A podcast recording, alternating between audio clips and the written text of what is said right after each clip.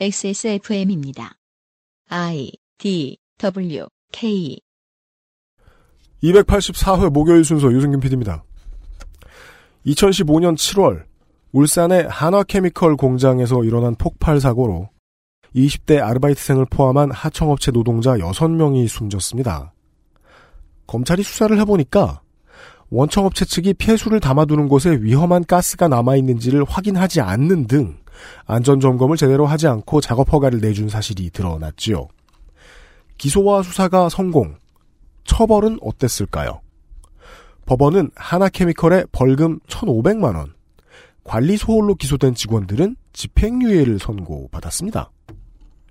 2016년 기준 산업재해로 사람이 사망한 사고가 나왔을 경우 평균 벌금액은 432만 원이었습니다.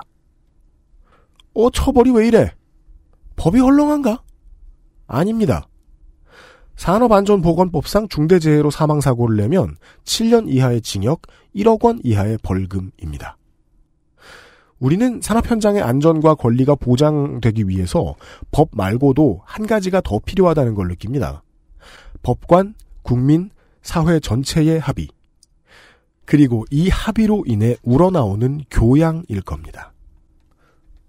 이런 피해가 더 나오지 않도록 해야겠다는 책임감 대신에 법대로 벌금 징역 다 때리면 기업이 흔들릴 텐데 어떡하나 하는 걱정이 앞서는 사람이 이렇게 많다면 법이 있어도 그 조항을 무시하거나 곡해한 판결이 계속 나오겠지요. 아무튼 비슷한 주제에 좀 다른 이야기가 있습니다. 일본 얘기입니다. 법도 있고 피해 사례도 있는데 처벌받은 사례가 적은 산업에 대한 이야기입니다. 그것은 알기 싫답니다.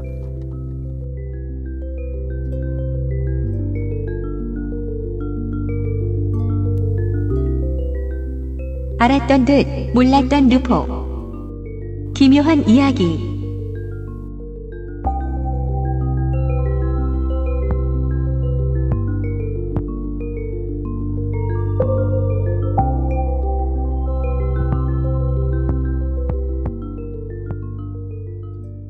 그것은 알기 싫답니다.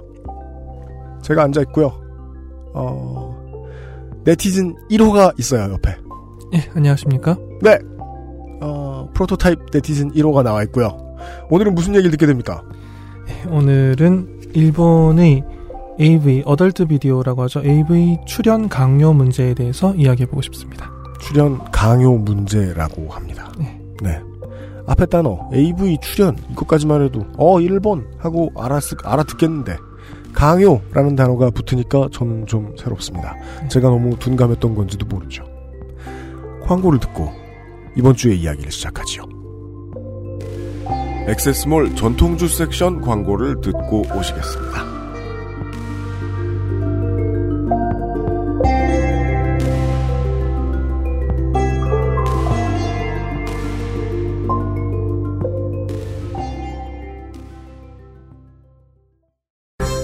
추석 선물 고민되시죠? 가족과 함께하는 소중한 시간, 전통주 어떠세요? 600년간 왕실에 진상하던 궁중술, 그 전통 그대로 빚어 만든 왕주.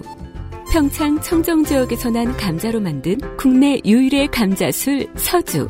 프리미엄 증류식 전통 소주 설레온. 차례상에도 명절 음식에도 어디에나 잘 어울리는 대통령도 선택한 바로 그 전통주. 엑세스몰에서 만나보세요.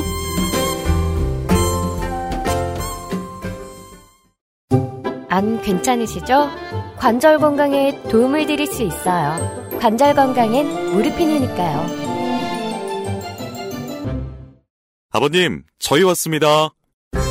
오랜만에 사위가 왔네요. 전통주는 준비하셨죠? 엑세스몰에서.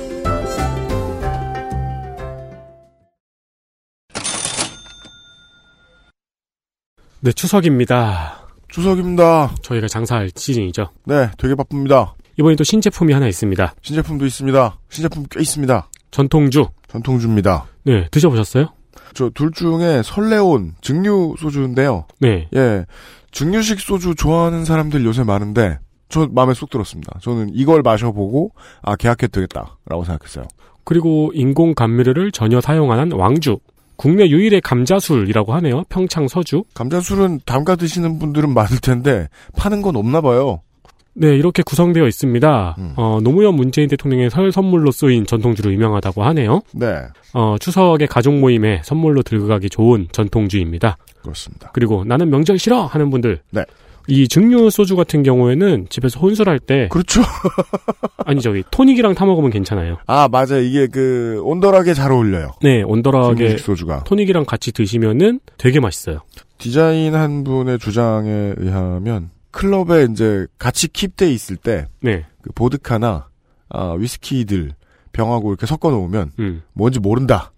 아닐 것 같은데? 아니에요, 저 흰색 병 보세요. 아, 이거는 저기 리퀴드처럼 생겼네요. 네, 저거 네. 제, 저 저도 제가 뭐, 뭐 마셔본 게 저거였거든요. 네. 병 디자인이 와 힘줬다 싶어요. 어, 예, 힙하네요. 네, 근데 그 디자인 값이 좀 되니까요. 그냥 술만 필요하다 싶으신 분들은 다른 모델 선택하시면 됩니다. 네.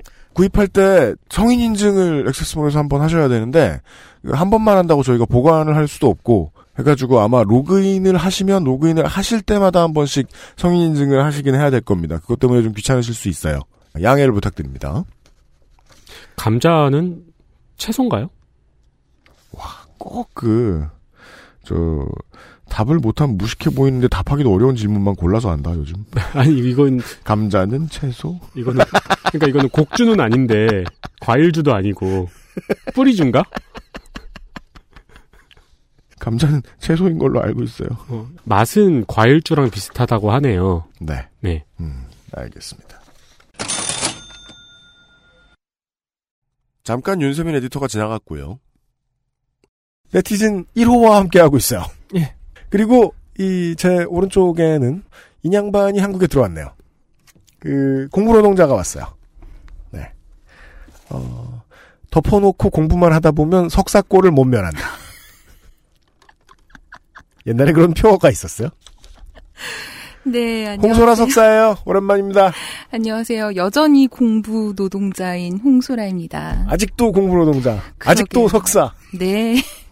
네, 아직도 석사입니다. 네. 아까 밖에서 이제 같이 점심 먹고 하면서 얘기 많이 들었는데, 예, 한국에 계시는 동안 고생도 많이 하셨고, 한국에는 또 그 박사과정 때문에 살짝 오신 것 같은데, 일이 있으셔가지고, 예. 그러다가 겸사겸사 들렀습니다. 이번 주와 다음 주에 저희하고 함께 하도록 하겠어요. 문제는 그, 홍석사가 이제 타이밍이 맞춰가지고, 그 오긴 왔는데, 오늘 방송의 주제에 대해서 아는 것이 없습니다. 이럴 줄 모르고 제가 프랑스에 있을 때부터 네. 섭외를 하셨던 거죠. 그죠. 음. 오면 이런 얘기를 할 거다. 음, 근데 뭐 오는 날짜가 달라지는 것도 아니고, 그렇죠. 예.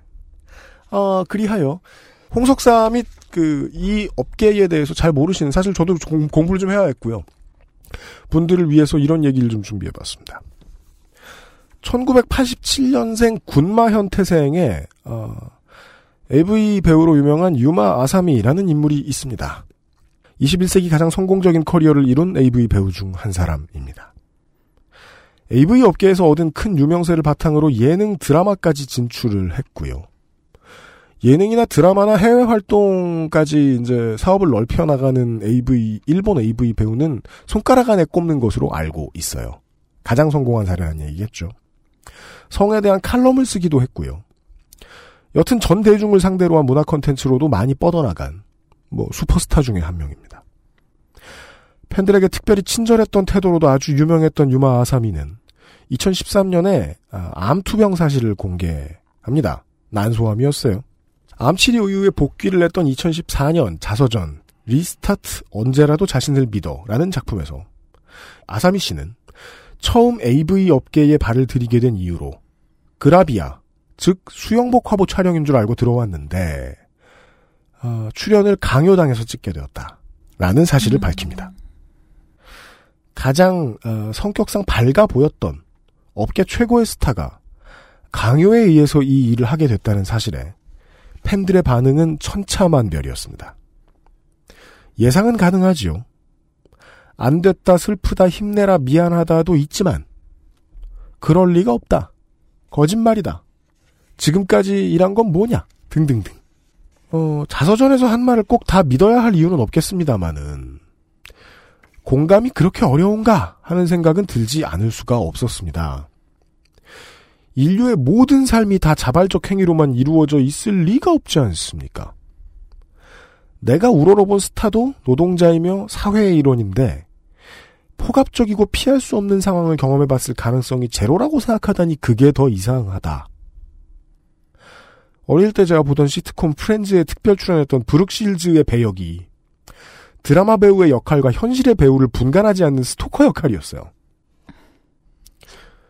유마 아사미의 작품을 보던 일부 사람들도 그런 생각이었을까? 그렇다면 다른 건 몰라도 소비자가 소비하는 상품이 어떻게 자기 앞까지 오게 되었는가 하는 그 사연을 어, 일부러 모른다거나 몰라낸다는 점에서는 현실의 공산품 소비 시장이나 문화 소비 시장이나 큰 차이가 없나 보다 싶었습니다. 이 유마 아사미 씨가 이렇게 말하면 누군지 모르는 일본의 사람. 이야기. 일본인들도 모를 겁니다. 왜냐하면 아사미 유마상이니까요. 네. 아, 그 동네 얘기를 또 들어보겠습니다. 2015년 9월 9일에 도쿄지방재판소에서 판결이 하나 나왔습니다. 이날 도쿄지방재판소는 일본의 한 AV 어덜트 비디오 약자이죠. AV 프로덕션이 한 20대 여성을 상대로 2,460만 엔의 위약금 지불을 청구한 소송에서 원고인 프로덕션이 청구를 기각하는 판결을 내립니다. 2,460만 엔이면은 환율에 따라 다르지만 2억 2억 5천만 원? 예, 네. 그 이상일 수도 있고요. 아, 프로덕션이 개인을 상대로? 예, 굉장히 큰 금액이죠. 네. 2억 5천만 원 정도의 위약금 지불을 청구한 소송에서 이 청구를 기각하는 판결을 내립니다. 피고였던 여성을 지원해온 변호단과 지원단체는 원고가 항소를 포기해서 판결이 확정된 뒤인 9월 29일에 도쿄 카스미가세키 변호사회관에서 기자회견을 열고 이 사안에 대한 자세한 사항을 공개했습니다. 공개된 사안과 판결문 등을 중심으로 이 사건을 한번 재구성해 보죠. 이 여성은 아직 고등학생이던 시절에 출신 지역의 역 주변에서 탤런트가 되지 않겠느냐는 권유를 받습니다. 이 탤런트라는 단어는 일본어나 우리말이나 뜻하는 내용이 비슷하겠죠? 그렇죠. TV 등에서 주로 활동하는 활동하는 연예인. 예, 그 celebrity죠. 음. 탤런트가 되지 않겠느냐는 권유를 받습니다. 연예인 스카우트라고 생각을 했다고 해요. 그래서 연예계로 들어갈 수 있는 길이 있지 않을까라는 생각을 잠시 했겠지요. 연예인 스카우트라고 생각한 이 여성은 이것을 계기로 원고인 재판에서 원고가 됐던 프로덕션에 소속이 되게 됩니다. 평범한 연예 기획사의 권유를 받은 것이라고 생각했다고 나중에 밝힙니다. 그렇죠. 아주 친하진 않았지만 같은 반 친구 중에도 동네에서 춤 제일 잘 추는 친구가 있었는데 나이트에서 그냥 춤추는 알바 하다가 픽업해서 데뷔했었어요. H.O.T.하고 거의 비슷한 시기에 데뷔했었어요. 그래서 폭망했죠. 아무튼 춤을 되게 잘 추더니. 어. 그, 예. 어, 그냥 길에서 혹은 뭐, 저 춤추는 곳 이런 곳에서 이렇게 섭외하고 이러는 일들은 흔히 있다고들 생각하죠, 청소년들은. 예, 게다가 실제로 성공한 연예인들이 어떻게 이 세계에 들어왔습니까라는 질문에 대해서 스카우트 당했어요라는 말들을 많이 하니까요. 그럼요. 성공 사례가 분명히 있으니까요. 그러니까 음. 나도 그런 성공 사례 중에 하나가 될 수 있지 않을까 정도로 생각을 했겠지요. 네. 얼마 뒤 이 프로덕션은 피해 여성에게 매니지먼트 업무를 프로덕션에 위탁하는 영업 위탁 계약이라고 적힌 영업 위탁 계약서에 서명 날인하도록 종용합니다. 서명하도록 이렇게 시킵니다. 음. 이 계약서에는 여성이 매니지먼트 업무에 협력하지 않을 경우 위약금이 발생하는 내용이 기재되어 있었습니다. 자, 어디 봅시다. 연예 기획사의 계약서가 익숙치 않은 분들이 있을 수 있는데요. 어, 안 그런 경우도 있습니다만은 대부분의 연예 계약, 연예인과 프로덕션의 계약서는 고용 계약서가 아닙니다. 음. 그렇죠. 네. 사업자 간 계약 입니다. 그러니까 개인 사업자인 거죠, 연예인은. 어, 그러면 연예인들이 개인 사업자로 등록을 네. 등록을- 하는 건가요? 등록을 했다기보다는 자신의 매니지먼트 업무를 회사에 맡기는 거죠. 네. 개인은 자연인인 개인으로서 곧 사업자가 될 수 있어요. 그렇기 때문에 뭐 가장 가까운 예로 얘기할 것 같으면 어 XSFM에 출연해 주시는 분들은 무슨 법적인 절차 없이도 출연료를 그냥 받을 수 있어요. 그 행위는 어, 국세청에서는 사업으로 보는 겁니다. 웬만하면. 아, 네. 그랬는데 이 계약서는 매우 어려운 용어로 작성되어 있었으며 당시 미성년자였던 피해 여성은 자세한 내용을 이해하지 못했으나 프로덕션 측은 제대로 된 설명도 하지 않고 친권자의 동의도 얻지 않은 채 피해 여성에게 서명을 시키고 끝까지 계약서 사본은 피해 여성에게 교부하지 않았습니다. 이거는 뭔가 잘못된 거 아닌가요? 이거부터 아니 뭔가 좀- 잘된 게 없는 거 아닌가요? 그러니까 이거는 이거는 사기인데 여기부터가 그냥 사기인데. 네, 너무 제대로 된 게 아무것도 없어. 부모한테도 안 알렸고 설명도 안 했고 그러니까 못 알아들은 거 뻔히 알고 있었을 거야. 인지했을 거야. 너 너 여기 서명하면은 어 탤런트가 될 수 있어 이런 거잖아요. 그 지금. 최강은 사본을 안 줬어. 어후, 나중에 이 문제가 굉장히 심각한 사회 문제로 밝혀지고 난 다음에 각 언론사에서 이런 일을 하는 사람들, 프로덕션이나 그 주변 스카우터들 이런 사람들과 인터뷰를 합니다. 기자들이니까요. 한 사람이 이렇게 말을 했어요. 우리의 목표는 30분이다. 30분? 안에 서명을 받아낸다. 음. 아 영업사원이네요 거의. time limit이 있는 거예요. 30분 안에 설명을 하면 얼마나 하겠어요. 좋은 말만 하는 거예요. 그렇죠. 게다가 30분이 limit이란 거는 많은 경우 그거보다 빨리 끝난다는 거죠. 최대한 빨리 앉자마자 이런 좋은 일들 장밋빛 미래를 막 이야기하고 난 다음에 어 그러니까 너는 이런 어려운 말 그냥 네가 가장 간단한 아르바이트 같은 걸 할 때도 이런 계약서는 쓰지 않느냐 당연히 그냥 통상적으로 쓰는 계약서니까 여기가 서명한 난이니까 빨리 서명해 그리고 복사본은 안 주고 가져가 버리는 거예요. 이거는 이 단계에서 이미 계약이라는 게 성립이 안 되는 거 아니에요? 그 이야기는 다음에 나오겠죠. 아, 네. 네. 그렇죠. 음. 그리고 30분 안에 도장을 찍을 수 있는 사람이라면 예. 혹은 3, 1시간 안에 도장을 찍을 수 있는 사람인데 30분을 땡겼어. 예. 뭘 잘 알아듣고 할 사람들 아닐 것 같죠? 그렇죠. 어리숙했겠죠? 그런 사람들을 고르기도 했고요. 그 뒤 이 피해 여성은 탤런트 활동이라는 명목으로 성적인 묘사 등을 연출하는 일만을 집중적으로 하게 됩니다. 프로덕션은 어떤 일을 하게 되는지 피해 여성과 일체 상의하지 않고 일을 받아옵니다. 이게 중요해요. 일을 가져와요. 음. 그래서 이런 식으로 통보를 하는 거예요. 누구누구 씨 어떤 어떤 현장에서의 촬영이 결정됐습니다. 음. 왜인지 많은 분들이 이해하고 계실 것 같은데 이 성적인 묘사라고 하면 한국인들이 한국 문화 콘텐츠에 생각하는 그 정도 성적인 묘사가 아니지요. 요즘 일본으로 여행 오시는 분들이 많이 계시니까요. 여행 오시는 분들 중에서 이런 경험을 하는 분들이 계세요. 편의점에는 보통 한 번씩 들리시죠. 아무리 짧은 일정이라도. 음, 그렇죠. 편의점엔 들리게 되죠. 편의점에 들어가면은 일본 편의점은 회사와 상관없이 구조가 거의 비슷비슷해요. 큰 창문이 있고 그 창문 쪽에 서가 책을 꽂아두는 곳이 있어요. 거기서 음. 이제 잡지와 만화책이 거기서 굉장히 많이 팔려 나가죠. 음, 음. 아, 한국은 요즘 거의 다 없어졌는데. 예, 거기서 그 만, 주간 만화 잡지 같은 게 거기가 중요한 전장이에요. 거기서 음. 많이 팔아야 돼요. 음. 그리고 잡지도 그렇고요. 그럼 잡지 코너가 있고 거기서 안쪽으로 걸어 들어가면 이제 보통 음료수를 파는 곳, 주스를 파는 곳이 있기 때문에 사람들이 그 앞을 지나가는데 그 안쪽에 성인물로 보이는 표지가 있는 칸이 한 칸 있는 경우가 굉장히 많아요. 어. 그런데 편의점이기 때문에 초등학생, 중학생, 고등학생이 그냥 주스 사러 들어가는 길이에요. 음. 어. 그런데 그 완벽한 포르노 그는 아니겠지만 성적인 묘사로 가득 찬 표지들이 진열되어 있는 곳이 한 코너가 있는 경우가 굉장히 많아요. 이게 일본에서도 현재 사회 내부적으로 논의가 되고 있어요. 초등학생이 들어가는 편의점에 저 코너를 거의 모든 편의점이 갖고 있는 게 옳은 일이냐라는. 그러게요. 예. 이제야. 예. 결국 피해 여성은 탤런트 활동을 그만두고 싶다고 프로덕션 측에 밝힙니다. 프로덕션의 대답은 계약을 한 이상 따를 의무, 따를 의무가 있다. 그만두면 100만 엔의 위약금이 발생한다. 촬영장에 오지 않으면 부모에게 연락하겠다. 였습니다. 계약서가 나한테 없는데 따를 뭘 따라야 되는지 어떻게 알아?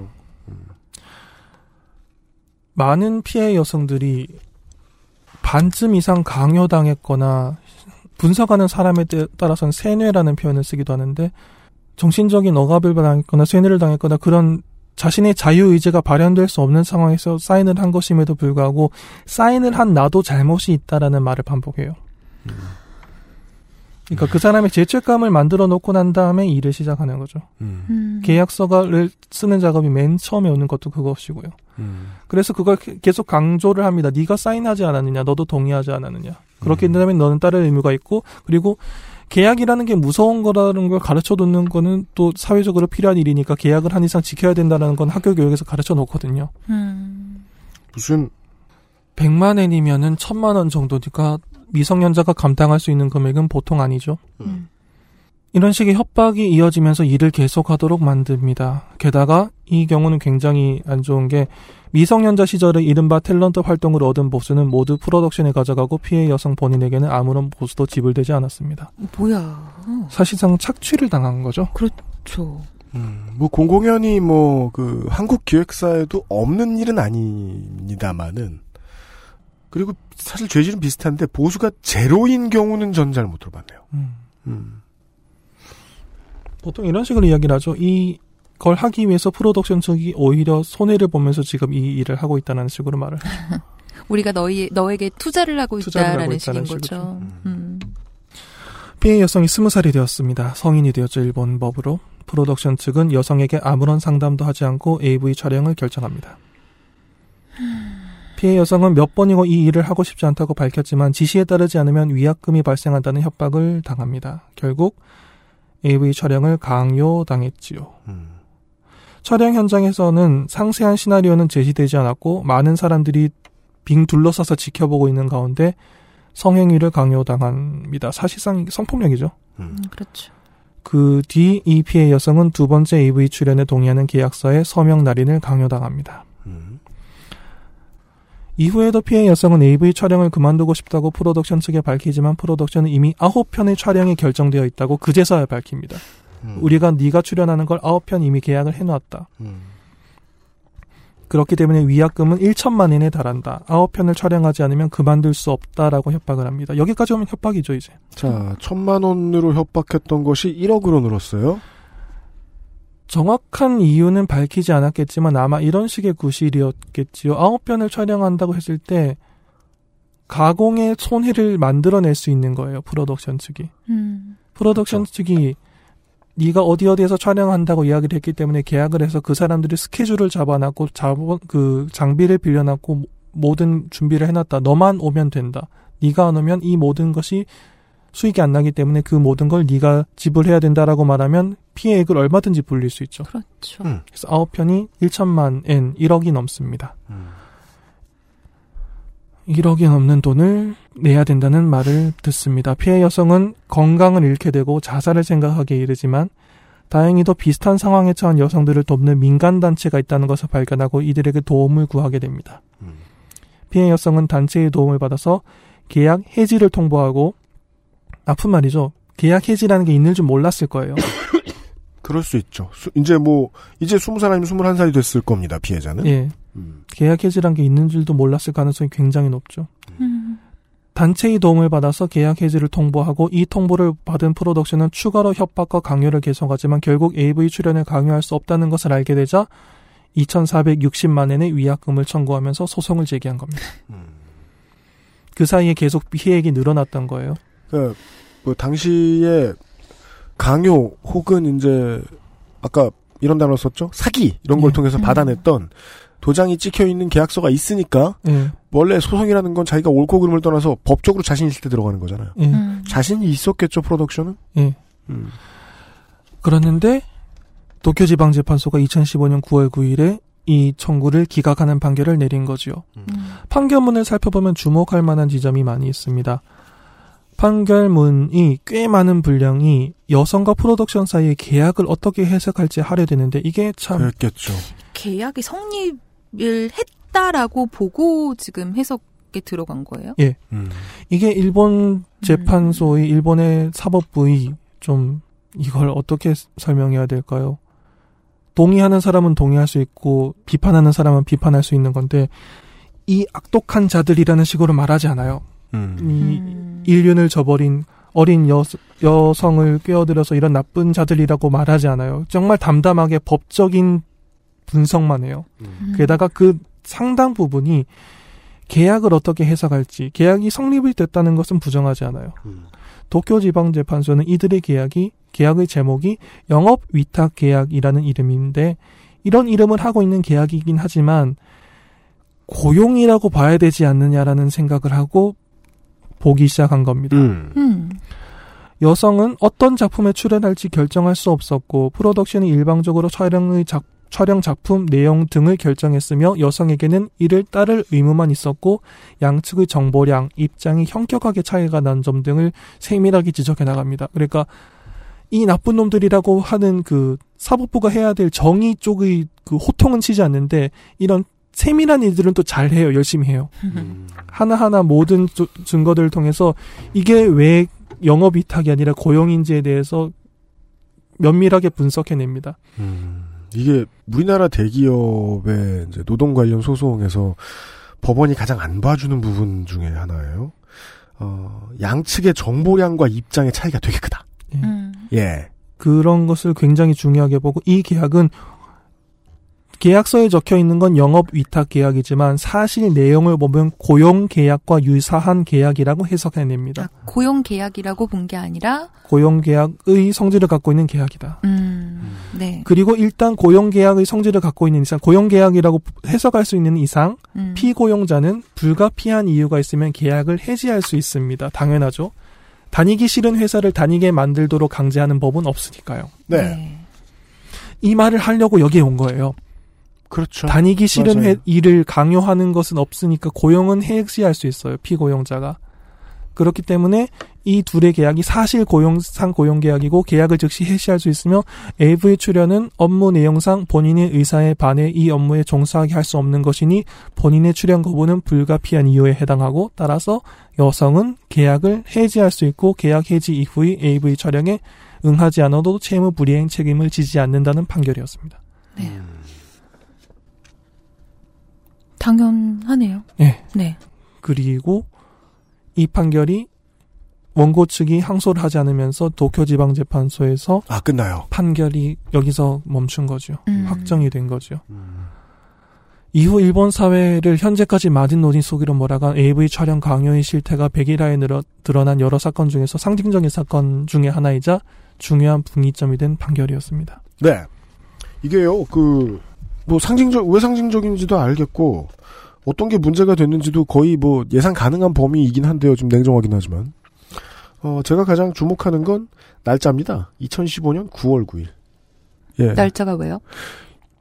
이 나라의 이 업계가 융성한 지가 몇십 년인데, 음. 2015년? 예. 네.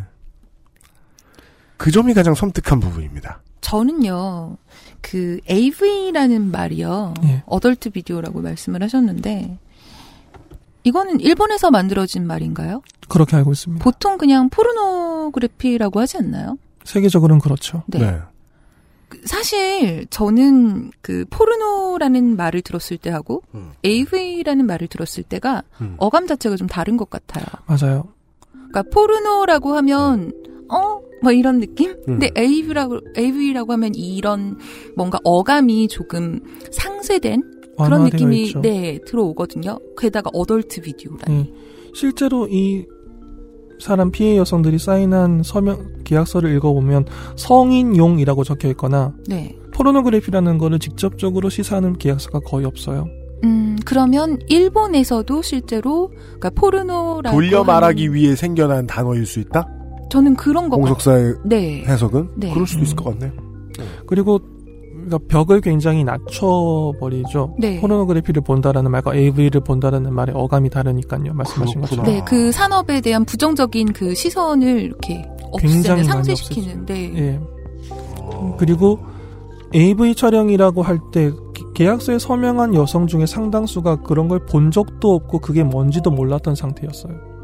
음 그냥 성인용 영상물이라고 생각하고 그러니까 미성년자 관람 불가 뭐 이 정도만 예. 생각을 했던 거겠죠. 그라비아 연장선상으로 생각했을 수도 있고요. 어. 그러니까 아이돌이 되고 싶어서 서명을 했는데 실제로는 섹스신을 찍은 거잖아요. 그런데 이게 이 재판이 논의가 됐다고요? 그러니까 일본에서 많은 그런 논란이 되었다고요? 그 노- 논란이 된 과정을 지금부터 설명해 드리겠습니다. 그것은 알기 싫다는 용산의 숨은 보석 컴스테이션에서 도와주고 있습니다.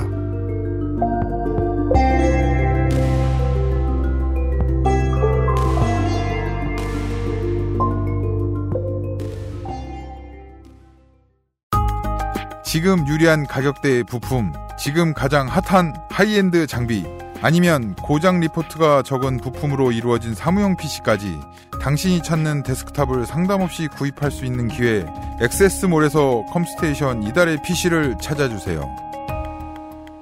주식회사 컴스테이션.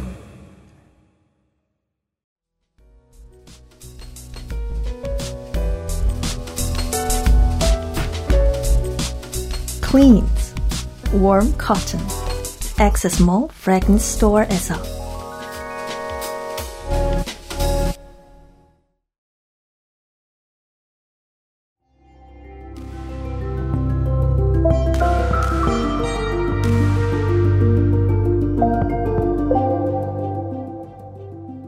일본에서 적어도 정식으로 유통되는 AV는 합법적인 영상물입니다. 그럴 테지요. 네. 네. 그리고 또 그 무슨 푸- 흔히 흔히 품번이라고 하죠. 네. 품번들 다 있고 막 그 큰 회사들 다 있고 이런 거 보면 아마도 그 출판 업계가 합법적인 출판 업계가 있겠구나 하고 예상하는 거 어렵지가 않죠. 네, 합법적으로 유통시키고 있는 회사들이 있죠. 물론 일본에서도 언제 어느 자리에서나 이것을 화제에 올려도 된다는 말은 아닙니다. 그리고 글쎄요 방송에서 이, 이 주제가 나왔으니까 이 말은 하고 싶네요. 특히나 일본인을 만났을 때 AV를 쉽게 화제에 올리는 것은 매우 무례한 일입니다. 제가요 그 앨범 일집 내고 그 이제 이런저런 많은 대도시의 그 클럽에 공연 다닐 때 예. 이제 저랑 이제 오며 가며 가끔 만나는 아는 동생들이 있었어요. 그저 같은 머리에 그 다양한 동물들이 이렇게 그 등을 등에서 뛰어놀고 있고, 음. 예 그리고 꼭 그 새끼 로트와일러 이런 걸 들고 다녀요? 클럽에? 그게 뭐죠? 그 저 투견이 있습니다. 아, 네. 아, 아, 되게 투견보다 센 경비견이 있습니다. 아, 실제로 그 실제 강아지를 네. 데리고 아, 네. 그또그그 강아지 이제 저 저 줄이 있을 거 아니에요. 핸들이 있을 거 아니에요. 그것도 되게 반, 반짝이는 체인 이런 걸로 이렇게 갖고 다니는. 그러니까 아무튼 신경 되게 많이 쓰고 다니는 그런 무서워 음. 보이는 친구들이 있어요. 근데 그 클럽에 이제 관광 왔다가 놀러 온 일본인들이 있을 거 아니에요. 음. 예. 그런 양반들한테 당신 뭐 뭐 뭐 저 AV 모델이냐 막 이렇게 물어보는 거예요. 네. 왜 왜? 그래서 제가 야 아니면 어쩌려고 그러고 막 물어보고 그러냐. 그랬는데 뭐 그걸 별로 신뢰라고 생각하지 않는 것 같더라고요. 그 친구들은. 그게 한 2005, 6년의 얘기예요. 너무 무례한데? 그걸 무례라고 생각하지 않는 사람 의외로 많아요. 음. 그 네. 그래서 굉장히 불쾌했다는 경험이 공유되고 있다는 게 전달이 안 되는 경우가 있는데 음. 음. 굉장히 불쾌한 일이죠. 네. 그리고 한국에서 요즘 그 일본의 AV를 어떤 소재로 한 유행어, 농담 같은 게 퍼지고 있는 것도 있는데 아, 네. 예, 그런 것을 일본인 앞에서 그게 센스 있는 농담이라는 식으로 하는 것도 굉장히 무례한 일이고요. 전 한국 내에서 사용되는 건 좀 다른 맥락으로 평가해야 된다고 생각을 하는데, 근데 이게 일본인한테 그런다. 이거는 좀, 예. 예, 그걸 굉장히 불쾌하게 생각하고 있다는 게 왜 전달이 잘 안 되는지 모르겠어요. 예, 어쨌든 그렇습니다. 네. 하지만 적어도 이런 영상물 자체가 불법인 한국과는 차이가 있습니다. 일본에서는 일본에서 그렇죠. AV는 합법적이라는 것 면에서는요. 일본은 합법적으로 AV를 제작하는 회사가 있고 본인이 원해서 이 직업을 선택한 AV 배우도 상당수 존재합니다. 음. 그렇죠. 예. 일본의 AV에 대한 인식을 이야기할 때 예시로 들 만한 인물이 있습니다. 음. 몇몇 분들께는 의외일 수도 있겠네요. 유피디님, 마츠이 히데키라는 이름 아십니까? 마스이 히데키, 요미우리 자이언츠의 대표적인 슬러거. 예. 였고, 예, 일본을 매우 빠르게 평정한 뒤에 2000년대 초반에, 초중반에는 그, 양키스의 얼굴이었죠. 음. 예. 링도 있죠. 저, 뭐냐, 메이저리그 우승 반지도 있고, 월드 시리즈 음. 우승 반지도 있고, 양키스에서는 매우 이 교타자로 잘 알려져 있던 인물이었습니다. 예. 예. 야구에 관심이 없는 분들도 계시겠지만 그 요미우리 자이언츠는 일본에서 최고의 명문 구단입니다. 음. 네. 그걸 싫어하는 사람들도 그곳이 명문 구단이라는 걸 부정하진 않아요. 음. 굉장히 팬이 많은 곳이고 사실상 야구를 좋아하는데 자기 지역에 연고 팀이 없는 사람 대부분이 요미우리, 요미우리 자이언츠를 팬이죠. 응원하던 어. 시절도 있던 정도였어요. 네. 요미우리 자이언츠 팬이 한국 인구와 크게 차이가 나지 않던 시절이 있을 정도예요. 네. 음. 정말로 굉장한 명문 구단입니다. 여기서 4번 타자로 리그를 평정했다는 것은 일본에서는 적어도 공인입니다. 이 사람은 야구 선수가 공인인지 아닌지는 모르겠지만 요미우리 자이언츠 4번 타자는 공인이에요. 네. 아까 말씀하셨다시피 메이저리그로 건너가서 아시아인 최초로 월드시리즈 MVP에 오르기도 했죠. 전설적인 타자입니다, 이 사람. 그렇습니다.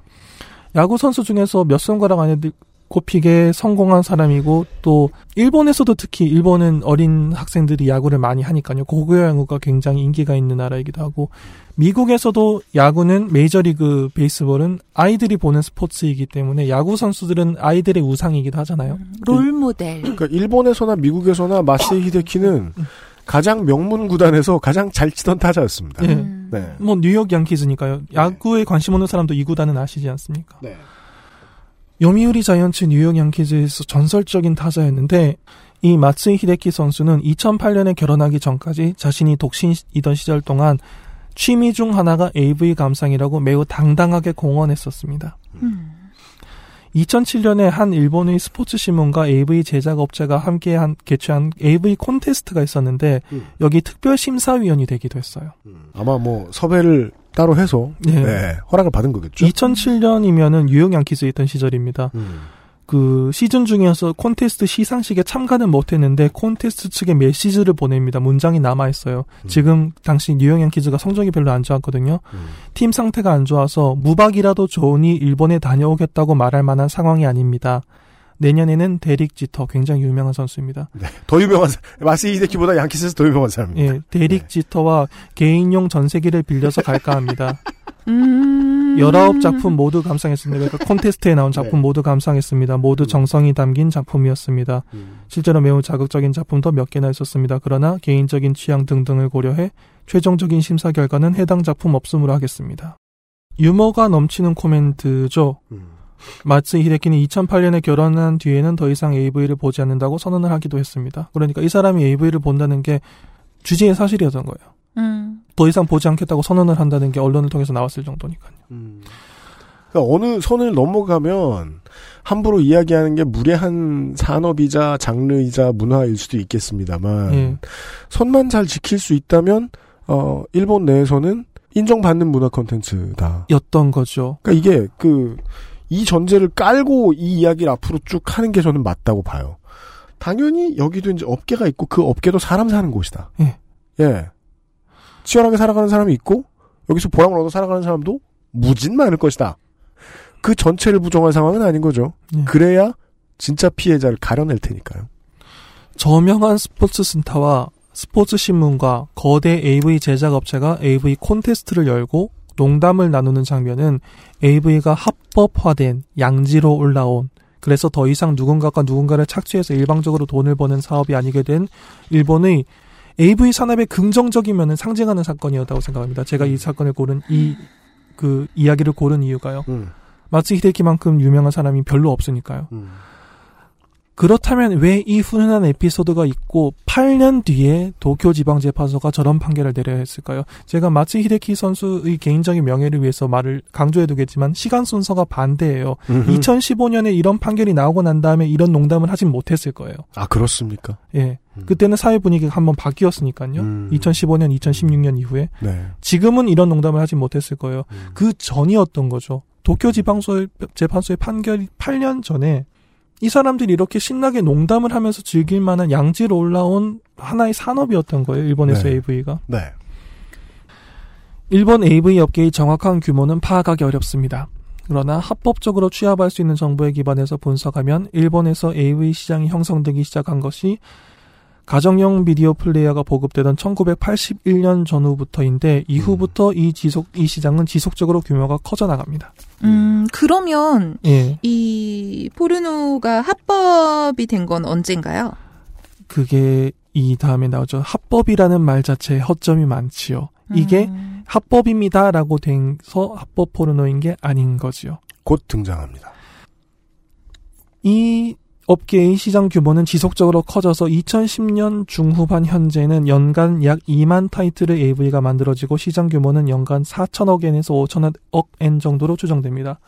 조 단위예요. 4천억 한국어- 엔이면은 한국 돈으로 말하면? 조단이죠. 예. 2만 타이틀을 365로 나누면 대략 54 정도의 숫자가 나옵니다. 하루 54편이란 말이에요. 우와. 하루는 24시간입니다. 산술적으로 계산해서 시간당 2편을 훨씬 넘는 AV가 만들어지고 있다는 뜻입니다. 음. 어이, 네, 숫자로 접해본 적이 없어가지고요. 이렇게 많았군요. 예. 이렇게 계산해 볼까요? 2만 타이틀이잖아요? 음. 한 타이틀이 예를 들어서 2시간이라고 칩시다. 음. 그러면 1년에 4만 시간 어치가 나온다는 말이에요. 이거를 365로 나누면, 아, 죄송합니다. 이걸 뭘로 나눠야 되지? 네티즌 1호가 지금 잠시만요. 어, 계산기를 켰습니다. 4만 시간. 네, 4만 시간 뭘로 나눌까요? 365 곱하기 24를 하면은 네. 1년은 8,760시간이에요. 네. 4만을 8,760으로 나눠 볼게요. 네. 지금 두 사람이 모두 다 계산기를 두드리고 있습니다. 네. 1년간 일본에서 생산된 AV를 재생하는데 4년 6개월 이상이 걸린다는 말이에요. 아하. 레드 오션. 이만큼 만들 필요가 없어요. 와, 난 저런 말 못해.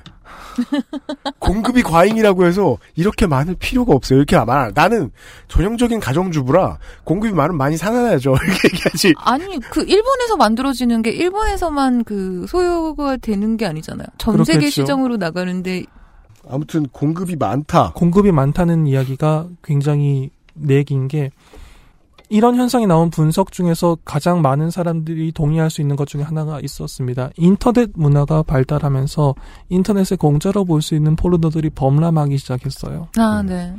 AV 업계가 양적 팽창을 했음에도 불구하고 수익이 줄어들기 시작합니다. 음. 살아남으려면 저렴한 비용으로 많은 양을 만들어내야 됐던 거예요. 저렴한 비용으로 많은 양을 만들어내려고 하면 경험이 없는 젊은 더 솔직히 하면서 어린 여성들을 상대로 기계적으로 많은 양의 비디오를 만들어내고 난 다음에 그 여성들은 그냥 쓰고 버려야 되는 것, 겁니다. 박리담에는 노동권 유린을 부르죠. 그 사이클이 완성된 게 인터넷 포르노가 유통되기 시작하고 그 공짜로 포르노를 볼 수 있는 환경이 되면서 업계 수익이 줄어들고 살아남으려면 박리 담회를 해야 된다. 그렇기 때문에 항상 우리는 새로운 여성을 만들어서 파- 찾아내서 AV를 찍게 만들고 그 여성이 인기가 줄어들면 다음 여성을 찾아내는 걸 사이클로 계속 돌려야 된다라는 게 업계의 공통적인 인식이 되어버린 거예요. 연간 생산 건수가 많아지다 보니까 기계적으로 여성을 부품처럼 소비해야 되는 사이클이 완성되게 되어버린 거죠. 이렇게 말하면 결국 또 인터넷이 모든 악의 근원이었나라는 이야기가 나올 수도 있는데 모든 일에는 긍정적인 면과 부정적인 면이 있죠. 왜 2015년에 이런 판결이 나올 수 있을까, 있었을까와 연결되는 이야기인데, 과거에는 비슷한 피해를 받은 여성들이 자기 혼자 고립되어 있었어요. 그렇죠. 인터넷의 보급과 함께 AV라는 것을 검색해서 고민을 상담하려던 사람들이 지원하는 시민단체가 있다는 걸 알게 된 거예요. 음. 아, 그전에도 시민단체는 있었는데, 만들어지기 시작하고 있었는데, 네. 이들이 피해자들과 만나게 된 계기도 결국은 인터넷이었던 거예요. 아, AV 소비자층은 늘 새로운 출연자, 더 어린 출연자를 원합니다. 그리고 그 수에 맞춰서 좀 더 어린 여성을 AV로 끌어들이기 위해서 사이클이 완성되어서 기계적으로 불법과 인권 유린을 자행하는 행태가 정착된 것이 아닌가라는 의문이 생긴 거죠. 판결문을 떠올려 봅시다. 고등학생 때 스카우트 됐어요. 네. 스무 살이 되자마자 AV 촬영 계약이 체결됐어요. 그래도 그나마 미성년자 때는 안 시켰네요. 미성년자 때 하면은 정말 크게 처벌을 받죠. 음, 그게 완성이 되어 있었던 거죠. 우연이 아니라. 음, 시나리오가. 예. 네. 그러니까 스카우트를 할 때부터 그런 걸 생각하고 있었다고 보는 게 맞을 수도 있죠. AV가 법에 저촉되지 않는 이유를 살펴보겠습니다. 우선 성매매에 해당하는 것 아니냐라는 의문을 가질 수 있어요. 일본은 현실은 어떻든 간에 성매매를 법적으로 금지하고 있는 국가입니다. 네. 매춘 방지법이라는 법이 엄연히 존재합니다. 네. 이게 여기서 나와야 되는 이 구문이 여기서 웃으면 되죠입니다. 예, 현실은 네. 어떻든지 간에 현실과는 워낙 거리가 있으니까요. 예. 일본의 현실과는. 법으로는 금지되어 있습니다. 네. 뭐 한국은 안 그렇겠습니까만. 예. 음. 어느 나라나 비슷하지 않을까요? 아 근데 한국 일본은 더 심할 거라고 전 생각합니다. 매춘 방지법은 2조에서 매춘을 대가를 받거나 또는 받기로 약속하고 불특정한 상대방과 성교를 하는 것이라고 규정하고 있습니다. 음. AV는 성행위를 대상으로 대가를 받는 것이 아니라 연기하는 것이며 대상도 불특정한 사람이 아니기 때문에 이 법에 저촉되지 않아요. 음. 아 불특정한 사람이 아니라 그 상대 계약서- 배우다. 예, 음. 연출되어 있는 것이고요. 음, 그 그래서 매춘 방지법에 적용을 받지 않는다. 돈을 받는 대가도 성교가 대가가 아니라 연출된 연기를 하는 대가로 돈을 받는 거고요. 음. 매춘 방지법에 적용을 받지 않아요. 아, 이것이 WWE가 소속 선수들에 대한 그 건강보험 비용을 예. 운동선수 레벨로 내지 않는 이유거든요. 아, 어, 어, 법적 해석을 연기가. 예, 음. 연기라고 하고 이것을 스포츠가 아닌 엔터테인먼트라고 이야기를 하니까. 음. 근데 선수들이 하는 건 똑같죠. 예. 더 법은 많이 다치지 않아요? 훨씬 많이 나죠. 그러니까요. 법은 이래요. 예. 피해 나갈 곳은 언제나 있죠. 그것도 다치는 이유도 그래요. 보험이 싸지잖아요. 그러면 마음 편하게 더 굴릴 수 있어요. 그래서 일주일에 이틀 일하게 시킬 걸 4일 일하게 시켜요. 음. 그럼 다칠 때 훨씬 심하게 다치죠. 음. 아. 그렇지만 보험이 싸니까 괜찮습니다. 음. 뭐 사람- 법은 그렇게 이용되죠 경영진들에게는. 사람이 부품으로 사용되는 거예요. 네네네. 음. 일본의 형법은 음란물 유포를 금지하고 있습니다.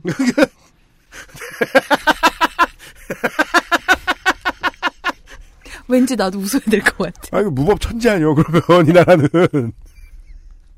음란물 유포를 금지하고 있다잖아. 근데 지금 저 어? 나리타에서 내리자마자 아무 로슨이나 들어가면 그렇죠. 예 음란물이 쫙 깔려 있다는 거 아니야. 현실과의 괴리가 네. 그렇죠. 네. 역시 논의의 여지는 있습니다만 적어도 현재는 그 성기 부분이 모자이크 처리된 영상물은 형법상의 음란물에 해당되지 않는다고 일본 사회는 받아들이고 있습니다. 어허 이게 그렇군요. 음란물에 해당되지 않기 때문에 합법인 거예요. 음. 아, 이, 그니까, 그, 그, 일본의 유명한, 저, 모자이크, 그, 모자이크, 일본 성인물에 모자이크가 있어요. 다른 어떤 나라에도 없는. 음, 맞아요. 그래서, 아니, 이 모자이크를 해놓고, 무슨 도덕적인 면죄부를 얻겠다고 이런 걸 한 거지? 하고 봤더니, 이 사문화된 법이 그 들러리군요. 예. 음. 도덕적인 면죄부가 아니라 법적인 법망을 피해가는 법이 방법이에요. 예.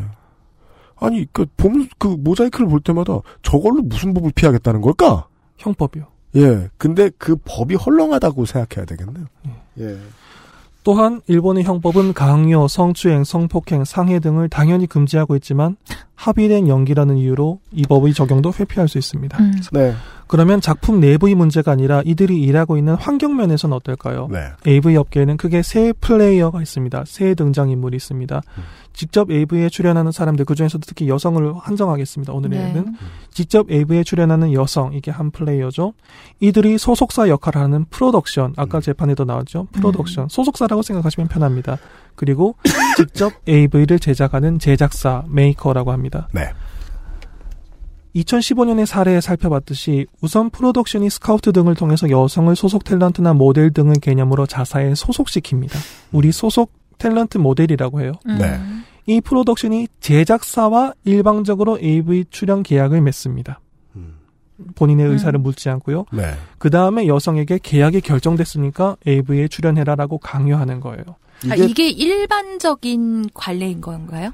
그렇지 않다고 AV 업계에서 말하고 있죠. 아, AV 업계에서는 이것은 굉장히 제한적인 안 좋은 업체에서 이렇게 하다 뿐이지 항상 우리는 출연자들의 동의를 받고 있고 배우도 배우도 굉장히 잘해주고 있고 음. 원래 이걸 하고 싶었던 사람들만 한정해서 동의된 연기를 하고 있다라고 일본 AV 네. 업계 쪽에서 반론하고 있습니다. 그 어. 우리가 이럴 때일수록 그 멀리 상상하지 마시고 우리 주변의 일상으로 생각을 해보는 게 제일 효과적일 것 같아요. 음. 우리 회사, 내가 다니는 학교, 뭐 학원, 뭐뭐 내가 막뭐 내가 있는 공무원이라든가 이런 데 보면 거의 모든 베테랑들이 그런 말은 다 하는 사람이 있습니다. 요즘이 때가 어느 때인데 아, 그렇죠. 우리 옛날처럼 그런 거 안 해. 음, 라는 말을 하면요. 거의 무조건 그러고 있어. 다는 아니지만 소수는 그런 핑계의 비호 속에 몰래 몰래 나쁜 짓을 하고 있더군요. 네. 예, 이런 식으로 사이클을 이런 식으로 조직적으로 한 여성을 자의가 아닌데도 불구하고 AV 출연을 강요하고 하는 사례가 있었을 때 그런 안 좋은 사례일 때 이렇게 돌아간다는 거죠. 네. 음. 피해자가 발생한 사건들을 분석해 보면 이런 시스템이 보인다는 거죠. 음. 그리고 실제로 일본 AV에는 정말로 출연하고 싶은 사람들과 clean하게 자- 촬영된 것들이 있을 거예요. 틀림없이. 네, 그렇겠죠. 예, 그게 문제가 아닌 거죠. 그러니까 네. 피해 사례들을 종합해 보면 이렇게 돌아간다는 겁니다. 그런데 주목할 만한 게 일단 스카우트가 있었죠. 프로덕션이 있었고요. AV 제작하는 메이커가 있었습니다. 책임이 분산되어 있어요. 그렇죠. 음. 이것도 사실 굉장히 중요한 거죠. 네. 피해를 입은 여성이 나를 구제해달라고 할 때 누구를 상대로 어떻게 액션을 취해야 될지 모르게 만들어놔요. 제작사야, 프로덕션이야, 스카우터야, 음. 누구야. 그리고 이런 안 좋은 식으로 이익을 얻으려고 하는 회사일수록 빨리 폐업들을 합니다. 그렇죠. 그래서 발매일이 정해져 있는데 주소가 어딘지도 모르겠고 이 회사가 혹은 네. 자기들이 이익을 얻고 난 다음에 금방 폐업을 해버렸기 때문에 지금은 주소지가 없어져 버리거나 하청 우르르 받고, 발주한 거 처리 끝내고, 폐업하고, 다시 다른 데서 개업하고. 음. 그리고 나한테 맨 처음 말을 건 그 사람이 가장 화가 나니까 그 사람을 만나보고 싶다고 하면 우리는 스카우터랑 계약을 그렇게 안 한다라고 해서 스카우터는 어디 있는지도 모르고 음. 음. 책임이 분산되어 있어요. 조직적이죠, 그러니까. 의도적인 거고요. 예. 네. 프로덕션이 만약에 여성을 고용하고 있다면 소속사가 여성을 고용하고 있다면 프로덕션이 이 행위는 노동자 파견에 해당하기 때문에 일본 노동자 파견을 위한 법인 후성 노동 대신에 허가를 받을 필요가 있습니다. 법에 따라서 후생 노동 대신은 뭐 고용노동부 장관입니까? 그렇게 생각하시면 편하겠죠. 네. 이걸 피하기 위해서 프로덕션이 고용이 아닌 업무 위탁 계약을 하는 거예요. 그렇죠. 음. 고용을 해놨으면 후생 노동 대신에 허가를 받을 필요가 있고 그러게 되면 법 안으로 들어가게 됩니다. 이걸 피하고 싶은 거예요. 아니 뭐 합법벽이라며. 그거예요. 합법이라는. 단어가 아닙니다. 그 단어가 주는 뉘앙스보다 훨씬 빈틈이 많은 거예요. 네. 아까부터 법이 아까 합법화가 언제 됐냐고 물어보셨죠. 네, 네. 몇년 합법화가 됐습니다가 아닌 의미가 거예요. 없잖아. 그니까요. 법, 법이 이렇게 많은데 이 법은 이렇게 피하고 저 법은 저렇게 피하고 다 피했으니까 합법인 아니 거예요. 그러니까 그게 무슨 하 아유. 아까 우리는 무슨 그 People vs Larry Flynt 이런 저 영화에서 보면 네. 미국에서는 그 사기꾼 양아치 하- 할아버지가 그 미국의 표현의 자유를 위해 싸워가지고 상징적인 승소를 하잖아요. 네, 네. 그런 게 있는 줄 알았는데 그게 아니야. 음. 예. 그냥 아사무사 모자이크 하면 넘겨줘. 그래서 합법화가 의미가 없고 예. 한국에도 아, 이런 비슷한 사례는 왜 오만 데에 다 적용하고 싶은가 모르겠어요. 아니 대리운전 업체도 폐업 많이 하고요. 네, 맞아요. 어. 번호 다 넘겨버리고 그 운전기사가 상해를 입으면 대리운전 번호 업체는 저 연결해주는 스마트폰 업, 뭐냐 그 앱 업체한테 물어보라 그러고 뺑뺑이 돌려요. 음. 폐업하고 막 사고 났다 하면 그런 식으로 하는 데들 되게 많아요. 그런 노하우는 어디서 공유가 되는 건가 봐요. 책임 소재를 불분- 불분명하게 하기 위해서 플레이어를 많이 만들어 놓아야 된다라는 건. 그 위탁 고용은 마법의 검이죠. 예. 되게 예. 그러니까 합법화가 아니라 그냥 애초에 불법은 아니다. 뭐 이 정도. 그거인 거죠. 재밌죠. 예. 예. 불법이 아닌 것에 불과하거든요. 합법이란. AV 출연은 무려 직업안정법 및 노동자 파견법상의 공중도덕상 유해 업무에 해당해요. 해당하긴 합니다. 그렇기 때문에? 음. AV 출연자를 모집하거나 파견하는 것은 처벌 대상이 되기도 합니다. 그렇기 때문에 또 업무 위탁 계약할 때 스카우터가 안 끼는 거예요. 따라서 진짜로 불법은 스카우터밖에 없기 때문에 스카우터는 닌자처럼 움직여야 되는군요. 아. 스카우터가 하는 것도 AV를 촬영하는 걸 알선한 게 아니죠. 프로덕션에만 알선을 했죠. 그냥 음. 프로덕션과 만약에 걸렸다, 잡혀갔다. 그럼 프로덕션과 대화를 했다. 예. 돈은 왜 줬냐? 화투 쳤다. 라고 하겠죠. 노동자 파견법에는 애당초 스카우터도 걸리지 않아요. 그러니까 모든 걸 다 피한 거예요. 음. 2015년의 판결이 의미가 있었던 것이 이 탈법을 깨고 프로덕션과 여성의 관계를 고용 관계로 봤다는 거예요. 그래서 음. 고용에 그렇게 많은 판결문의 분량이 썼던 겁니다. 너희들이 음. 법을 피하기 위해서 머리를 많이 쓴 거 알겠어. 오케이. 노력 많이 한 거 알겠는데 이거는 고용이야라고 말한 건 그거였어요. 음. 81년부터 활성화됐다고 하셨으니까 근 35년 만에 예. 정리하자면 일본에서 AV인 합법이라는 말은 저촉되는 법은 없다라는 말과 별다른 말이 아니에요. 음, 그렇네요. 홍석사 한 말이 맞네요. 음. 예. 불법이 아닌지야. AV 업계가 저촉되지는 법이 없도록 법망을 회피하기 위해서 많은 세월 고시방 끝에 모든 법망을 피해가는 제작 사이클이 완성됐고 그 사이클 안에서 특히 사회 경험이 적은 여성이 수없이 많은 피해를 입고 희생을 당했던 거죠. 음. 네. 정말 이거 이 사이클을 만들기 위해서 얼마나 많은 사람들이 막 이렇게 머리를 굴렸을까요? 아, 인류는 늘 그렇듯이 해법을 찾아내잖아요. 그렇긴 하죠. 네. 한두 사람의 그 위대한 사기꾼이 있을 수도 있지만 실제로는 집단지성이 합의를 하더라고요. 이렇게 하면 된대 이러면서 서로 막 공유하고 막 이런 과정이 있었을 예를 들어 거잖아요. 한두 군데가 렌탈용 가전 제품 있잖아요. 네. 이것에 영업을 하는 사람들을 정규직에서 비정규직으로 한번 돌려보고 음. 그냥 다 자른 다음에 위탁 고용으로 전부 다 회사 바깥 사람들로 만들어봤어요. 음, 네. 그랬더니 회사의 책임이 확 줄어드는 거예요. AS 소유도 그쪽에다 전화하지. 음. 그쪽은 자기들도 돈대로 돈 버- 버니까 뭐 불만 없을 거야 이러면서 이렇게 하는 게 편하다는 소문이 나니까 이제 한국은 거의 대부분의 백색 가전 업체 렌탈을 생산하는 업체가 예, 직고용 안 합니다. 저 음. 영업하시는 사원분들. 영업하시는 사원을 관리하거나 그분들이 소송 들어올까봐 그걸 막는 사람들만 직고용하고 있죠. 파견업 네. 제 파견을 하는 거죠. 아, 그, 네. 그냥, 아, 이거랑 똑같아요. 예. 음. 자영업자 위탁고용입니다.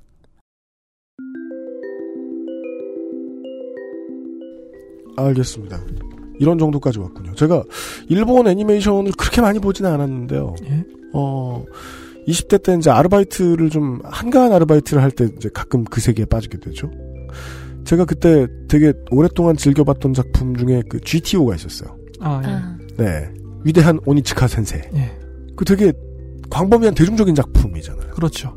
거기도 그 반의 학생 중에 한 여학생이 그런 고민을 하는 장면이 나와요. 예. 연예인이 되는 게 좋겠다. 뭐 이런 얘기를 들었는데 그 학생이 그 불안해하면서 그런 상상을 해요. 어, 뭔가 수치스러운 걸 찍게 되진 않을까. 음. 예. 보면서 느꼈어요. 이 사회를 이루고 있는 저 일본의 구성원들이 알긴 다 아는 거 아니야? 저 시스템? 음. 예. 그렇다면 제 첫 번째 궁금증은 아직도 이어지는 겁니다. 야, 이거 판례 만드는데 35년 걸렸어요. 35년. 광고를 듣죠. 그것은 알기 싫다는 관절 건강에 도움을 줄 수도 있는 바이로메드 무르핀에서 도와주고 있습니다. XSFM입니다.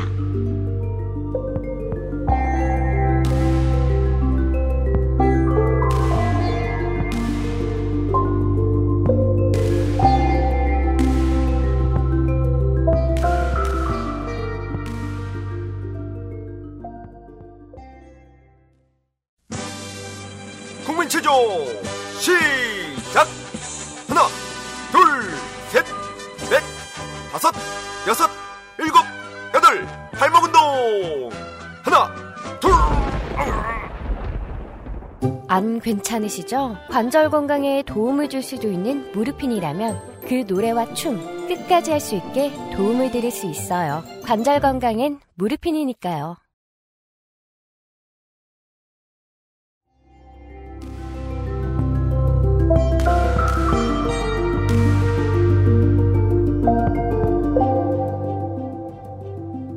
네티즌 1호와 함께하고 있습니다.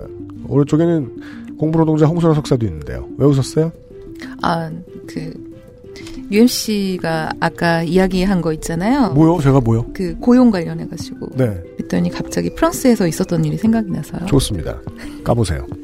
제가 처음에 돈이 되게 필요한 상황이 돼서 어찌 네. 어찌 어찌 하다가 프랑스의 작은 회사에 취직을 하게 됐어요. 음.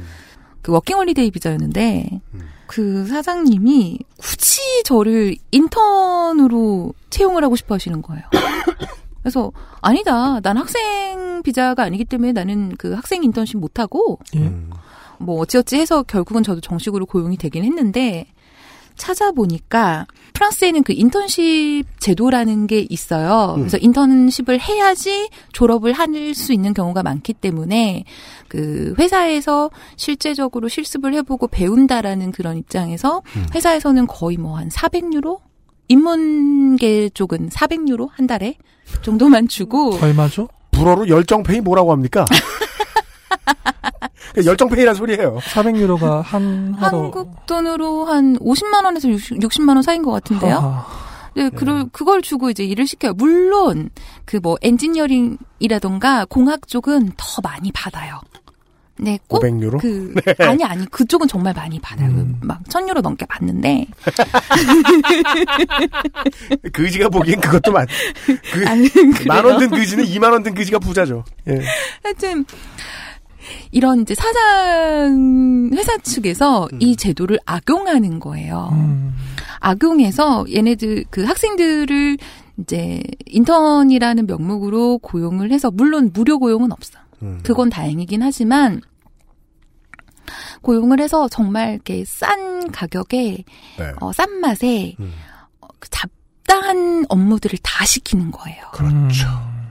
그러니까는 이 학생들이 뭐그 인턴십을 하는 기간에 정말 운이 좋은 몇몇 경우를 제외하고는 제대로 일을 배울 수 그렇죠. 없거나 네. 아니면 정직원이 해야 되는 일을 이 친구들이 하고 있어요. 해요. 네.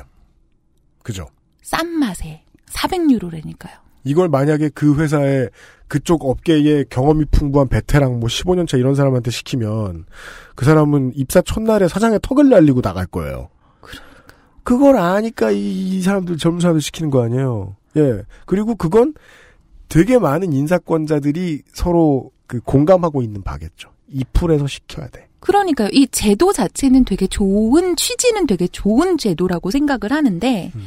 이걸 너무 악용을 많이 하고 있다는 현실. 여기까지 따라왔습니다. 음. 악용을 하는 것이 경영에 더 합리적이라고 생각하는 사람들이 있으며 그들은 합의한 지 오래됐고 발명한 다음에 이 시스템을 이어나갈 수 있는 방법을 계속해서 꾸준히 연구하고 리뉴얼했을 것이 유력합니다. 음. 이번 주에 기묘한 얘기, 이야기예요. 400유로, 400유로 충격. 프랑스 밥도 비싸다며. 예. 예. 생활비가 굉장히 비쌀 텐데. 파리 집세가 상당히 비싸서 예. 400유로 가지고는 방 한 칸도 못 구해요. 어마어마하네요. 서울도 그래요? 아, 네, 네. 그렇죠. 맞아요. 네. 제가 서울을 너무 오래 떠나 아, 있었나요? 예, 그, 근데 그, 그니까요. 말도 안 된다는 거죠. 음. 우리가 말도 안 되게 착취하는 업계들을 뭐 한국인이 그런 건 잘 알죠. 근데 이 정도 레벨은 정말 흔치 않습니다. 그렇습니다. 네. 그리고 이 고발들이 사회의 표면에 드러나기 시작한 경과를 한번 보겠습니다. 예. 2000년대 후반, 특히 2010년대 이후부터 포르노 피해와 성폭력을 생각하는 모임. 흥미롭죠? 지원단체는 포르노라고 써요. 음, 어, 그러네요. 포르노 피해와 성폭력을 생각하는 모임, Human Rights Now 등 각종 단체가 특히 NPO 단체가 NGO 단체가 많았습니다. AV 출연 등과 관련해서 인권을 침해당한 여성들에 대한 지원 사업을 시작합니다. 그러니까 이 사업이 가능했다라는 것 자체가 이 피해 여성들이 많았다라는 거잖아요. 예, 그리고 특히 제가 기억하기로 여름방학, 겨울방학쯤이 됐을 때 이런 단체들이 내놓는 광고들을 본 적이 있어요. 방학에 음. 이런 식의 권유를 많이 당하니까 조심하시라고. 아, 그렇죠. 자기들이 계산해 봤더니 통계가 나오는 거예요. 음. 그 노리는 타이밍이 있었던 거죠. 음. 방학 시작할 때쯤에 방학 중간쯤에 이런 것들이 인터넷에 굉장히 많이 노출이 됐었습니다. 이런 분들이 만든 그 포스터 같은 것들이 인터넷에 놓아 나오는 것이 조심하시라는 것. 스카우트 같은 걸 당할 때 조심하라는 걸요. 음. 그러던 가운데 도쿄에 근거를 둔 국제인권 NGO Human Rights Now가 2016년 3월에 공개한 포르노 adult video 산업이 만들어내는 여성, 소녀에 대한 인권 침해 조사 보고서라는 보고서가 나옵니다. 음. 굉장히 충격적인 내용이었죠. 일본어판 40페이지, 영문판 53페이지에 달한 이 보고서는 프로덕션과 제작사가 매우 조직적으로 특히 사회 경험이 적은 어린 여성을 집중적으로 성적으로 어떻게 착취했는지를 고발하고 있었습니다. 네. 노동관계 문제를 깊이 파고 들어가지 않으면 여기 제작사가 왜 끼느냐라는 질문을 하기가 쉽습니다. 예. 하지만 아니라는 걸 이제 어, 청취자 여러분들은 다 아실 거라고 생각해요. 예, 보고서는 현재도 공개가 되어 있기 때문에 보고 싶으신 분들은 언제든지 인터넷에서 검색을 통해서 읽어보실 수 있습니다. 네. 이 보고서에서 고발하고 있는 피해 사례들을 모아보면 이런 현실이 나옵니다. 프로덕션이 스카우트 등을 통해서 어린 여성들을 특히 20세가 되기 직전 정도를 많이 노린다고 합니다. 혹은 음. 20세가 된 직후거나요. 음. 20세 전후의 어린 여성들을 탤런트가 될 수 있다, 모델 일을 해보지 않겠느냐, 아이돌이 되지 않겠느냐, 라는 감언이설로 유혹해서 매니지먼트 계약을 맺습니다. 아유, 얼마나 자기 앞에 이렇게 자기 미래가 반짝반짝 거릴 거라고 생각하고 기대했을 거예요. 당연합니다. 그리고 그 이런 일을 실제로 했던 스카우트 한 명이 언론에 취재를 통해 가지고 얼굴은 밝히지 않고 목소리도 변조해서 나와서 한 증언을 들어보면 이런 말이 나와요. 거리에서 볼 때 여성을 찾아보잖아요. 그런데 일반적인 생각과는 다르죠. 화려한 의상을 입고 그런 여성을 찾는 게 아니에요. 음. 플레이슈즈를 신고 있거나 뭐랄까 단정해 보이는 의상을 입고 있는 사람들, 자기 주장이 강하지 않을 것 같은 여성들을 오히려 노려요. 주제가 거기있군요. 계약서를 쓰면 책임감이 강해서 그렇죠. no라고 말하지 못할 것 같은 여성을 노려요. 음. 강단이 없을 것 같은. 예. 인간도 사냥하던 동물이라 그런 거 잘 캐치하죠. scouting 단계에서 그걸 알고 노리는 거예요. 어린 여성들 중에서도 법적인 지식이 없을 것 같고 음. 한번 누가 강하게 말하면 no라고 말하기 힘든 문화권 속에서 살았으며 그렇게 그냥 그대로 살아왔을 것 같은 사람이 약하다는 걸 알고 있는 거예요. 그렇죠. 그리고 여성과 상의하지 않고 제작사와 몇 편의 AV 출연 계약을 맺어버립니다. 여성이 거부하면 부모에게 말하겠다, 대학에 찾아가겠다, 위약금을 물어야 한다라는 판결문에 나왔던 것과 같은 협박성 발언들을 해서 촬영 현장으로 오도록 하거나 자신들의 프로덕션 사무실로 오도록 만듭니다. 거기서 계약 위약금이 이만큼 많다 라는 음. 식으로 한 방에서 남자 여러 명이 둘러싸서 자신들의 표현으로 설득을 해요. 이 설득의 과정이 여기가 바로 강요인 거죠. 음흠. 여성이 최종적으로 이 방에서 안전하게 나가기 위해서는 알았습니다라고 말하지 않으면 안 되는 상황을 만들어 놓고 알았습니다라고 말했기 때문에 계약이 이행되는 거예요. 너도 원했으니까 온 거 아니야. 뭐 이런 그것부터 시작해서 어차피 너는 사인을 했으니까 위약금은 물어야 된다라고 해서 말도 안 되는 금액을 이야기하는 거죠. 몇백만 엔이라든가. 그 사람들이 아름아름으로 그냥 자기들끼리 저 업계에는 이런 게 있을 테 있을지도 몰라 있을 테니까 조심해야 돼라고 얘기했던 게 실체가 확인된 것 같아요. 그러니까 음. 이런 정형화된 프로세스가 있다. 이렇게 밀실에서 이뤄지는 협박과 강요는 증거를 남기가 매우 어렵습니다. 이것들은 하는 사람들은 잘 알고 있죠. 그리고 특히 이건 제가 읽어보다 굉장히 놀랐는데 나중에 법적으로 문제가 될 가능성이 있어 보이는 여성, 그러니까 자기 주장이 좀 더 강할 것 같은 사람과는 그 채팅 앱 있죠. 일본에서 가장 평범 가장 많이 보급된 건 라인이니까요. 네. 그걸 통해서 의도적으로 친근한 대화를 많이 시도해요. 매니저가 관계자들이 저도 이거 최근에 알았어요. 그러니까 친해 보이는 대화를 한 흔적을 남기는 거지요. 친근한 대화를 많이 시도해서 이 여성이 거기에다 대답을 해주잖아요. 네. 그러면 우리가 이렇게 친밀한 사이였고 우리는 강요가 없었다라는 증거를 쌓아놓는 거예요. 의도적으로. 너도 하트 보냈잖아. 뭐 이런 거. 예. 그러니까 저도 이것 때문에 그 자료들을 좀 공부를 하면서 보니까 예. 고용 될랑말랑하는 네. 이 탤런트 소리를 듣고 방금 들어온 이 젊은이는 그냥 그 친절하니까 네. 친절하구나 하고 예예 감사합니다 이렇게만 하는데 이 사람의 친절은 문학적이에요. 음. 아주 친절해요. 그리고 다시 한번 얘기하지만 일본은 잘 모르지만 일본 그러니까 한국 사회랑 일본 사회랑 조금 비슷하다고 하면 다른 나라보다는 그러니까 왜 성으로서 사회화된 입장에서 상대방이 나한테 친절하게 돼. 그러면 나도 당연히 그 친절에 화답해야 돼요. 예. 그게 폭로적이 되고 재판이 되면 너도 동의하지 않았냐라는 증거로 쓰이는 거죠. 저는 그래서 이런 식의 폭로가 나왔을 때 채팅 앱에 캡처 화면이 나왔으니까는 상황이 반전됐다라고 말하는 건 정말 경솔한 판단이라고 생각해요. 하는 사람은 알고 있어요. 이게 어느 시점에서 어떻게 쓰일 거라는 걸. 그런데 강요했다는 지목을 받은 세 명이 굉장히 친절하게 즐겁게 대화를 나눈 채팅 앱 캡처를 수십 장 내보내는 거예요. 음. 그러니까 이미 그들은 그 단계에서부터 이미 준비를 하고 있었으니까. 네. 근데 이 네. 정도면 또 일본의 사회 분위기가 한국과 비슷하다고 생각을 해보면 이 정도까지 준비를 잘했으면 법정 간 경우도 거의 없었겠네요. 다 경찰에서 다 내사 종료했겠네요. 그렇죠. 음. 기소 안 하고. 예. 그 여성들은 AV 제작을 할 때 프로덕션뿐만 아니라 AV 제작 메이커와도 계약서를 맺는데 이때는 매니저가 따라갑니다. 매니저가 음. 따라가서 여기서도 계약서 내용에 대한 설명은 별로 듣지 않고 이건 형식적인 거니까 그냥 빨리빨리 사인해달라는 말을 여기서도 듣게 되죠. 어. 네. 무슨 휴대폰 가입하듯. 예. 그러니까 모든 게 기계적으로 돌아가요. 그 모든 상황에서 누가 어떤 역할을 해야 되는지가 그 사람들은 다 알고 있고 여성이 그 사이를 지나가는 거예요. Human Rights Now가 게- 확인한 사례 가운데서 제작사가 여성에게 계약서를 고부- 교부한 사례는 단 하나도 없었습니다. 에? 이게 제일 이상합니다. 물론 업계 측의 반론으로는 Human Rights Now가 피해 사실을 집계한 것 자체가 그렇게 많지 않았다고 이야기를 맨 처음에 했어요. 아, 그 수가 적었다. 네, 보고서상으로 93건 정도로 기억하고 있는데 아, 93건이 적어요? 음, 안 적어요?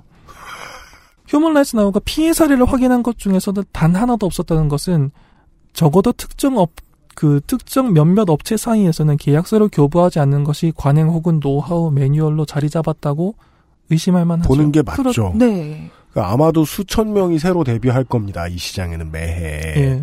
근데 랜덤으로 93명을 추출했는데 그들 중에 계약서를 쓴 사람이 한 명도 없다. 그러니까요. 그럼 그건 업계를 의심해야지. 그렇 제지 업계를 의심하겠습니까? 도장 파주는 집을 의심하겠습니까? 예. 그렇고 그래서 이런 일련의 사이클이 합법적인 영상물이라는 허울 속에서 이뤄지고 있었던 겁니다. 네. 음. 휴먼 라이츠 나오는 보고서에서 이렇게 지적합니다. 저촉되는 법이 존재하지 않는 결과 이게 얼마나 무서운 말이냐면요. 일본 AV 산업은 연간 4천억 원에서 5천억에 4조에서 5조짜리인데 담당 관청이 없어요. 아. 고용 계약이 아니니까 후생 노동성 관할이 아닌 겁니다. 외양이 합법이니까 경찰이 집중 단속할 조직 범죄도 아직은 아니에요. 음. AV 출연자들이 뭔가를 하는 게 아니니 소비자청 관할도 아닌 거예요. 아무리 법령을 뒤져봐도 일본 정부에 이 문제를 직접 담당하고 있는 관청이 없는 거예요. 그래서 국, 조단위 산업인데. 그래서 국회의원이 이런 인권 침해가 심하다 판결도 나왔다 그래서 국회에서 정부를 상대로 말을 해야 되는데 불러낼 대신을 모르겠는 거예요. 담당 관청이 없으니까. 음. 일단 후생 노동성 하나 피해가면서 다 피했어요. 거의 다 피했죠. 예, 그러니까 노동부 소속이 아니도록 특수고용 계약으로, 마- 그러니까 특수계약 고용을 만, 특수계약을 만들어 버리고. 음. 예. 음. 문화부도 아니고. 예, 국민을 대표하는 국회의원이 이런 인권 침해가 있느냐라고 정부에 말을 해야 되는데 장관 나와라고 해야 되잖아요. 한국식으로 말하면 일본식으로 말하면 대신 나와라고 했는데 어느 대신이지라고 하니까 거기서부터 템포가 꼬이는 거예요. 음. 이게 막, 만약에 뭐, 우리나라에 이런 산업이 있었다 치자고요. 막 이게 막 그, 규모도 되게 크다고 치자고요. 예. 한국에는 뭐, 아직 소프트코어 산업밖에 없습니다만은. 근데 만약에 그 소프트코어에 나오는 뭐, 배우들이라도 얼마든지 피해 사례가 있을 수 있으니까. 음. 그 사람들을 뭐, 자영업자로 계약했어. 네. 그리고는 고용 계약과 다름없이 막 휘둘렀고 계약서 안 썼어, 막. 예. 예. 그보다 더 나쁜 모두 했다 치자고요. 예. 그러면 고용노동부에 못 가. 그럼 중소벤처기업부에 가야 돼. 음. 그런데 중소벤처기업부의 관할하는 법령을 잘 분석해 보면 해당하지 않음이라고 결과가 나오겠죠. 자, 우리는 합법이라는 말도 황당한데 저촉되는 법이 존재하지 않는다는 말은 더 무섭다는 사실을 알게 됐어요. 이 사실은 2017년 이후 이 문제를 해결하기 위해서 일본 정부에서 주도적으로 나선 기관이 결국 일본 내각부였다는 사실에 서두합니다. 내각부? 직접적인 담당 관청을 결국 못 찾은 거예요. 아, 총리실이 나서게 되는 그런 상황. 합법적인 5조짜리 영상물 산업의 현실이 고작 이 정도였습니다. 그러니까 이 합법이라는 건 그냥 어, 사회에서 예. 가볍게 받아들여진다라는 거에 전제 정도? 그렇지요. 허구이지만. 였던 거죠. 네. 혁우였다는 사실이 이제 겨우 드러난 거죠. 법과 이렇게 무관할 수 있군요. 그죠? 이 거대한 산업이. 이렇게까지 잘 피해갈 수 있다는 게. 네. 그러면 이거는요, 원래 그 법에 안 걸리는 산업은 그 노동을 제공하는 노동자 말고요, 그 산업을 운영하는 경영자들한테 너무 꿀입니다. 쉬운 산업이란 뜻이거든요. 국회를, 행정부를 딜링하지 않아도 된다는 거 아니에요. 그렇군요. 네. 오늘은 시간이 다 했고요. 예, 내일 다시 한번 네티즌 1호와 이야기를 해보겠는데요. 반대되는 의견에 대한 이야기라든가, 예, 예, 뭐, 결론에 나가기까지 생각해 볼 만한 게 아직 더 많을 겁니다. 어, 네티즌 1호 수고하셨고요. 감사합니다. 네. 어, 홍소라 석사 함께 보겠습니다. 예. 내일, 내일 나 앉아 계세요. 네, 내일 뵙겠습니다. 감사합니다. XSFM입니다.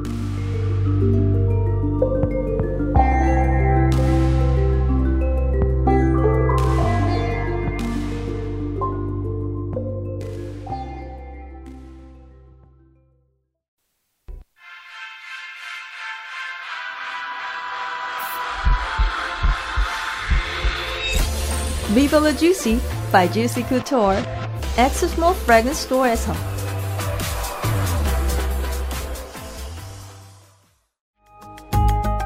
온라인에서만 모든 것을 해결할 수도 있습니다. 컴스테이션 이달의 PC 마음에 드는 사양이 나왔다면 바로 액세스몰에서 결제하세요. 주식회사 컴스테이션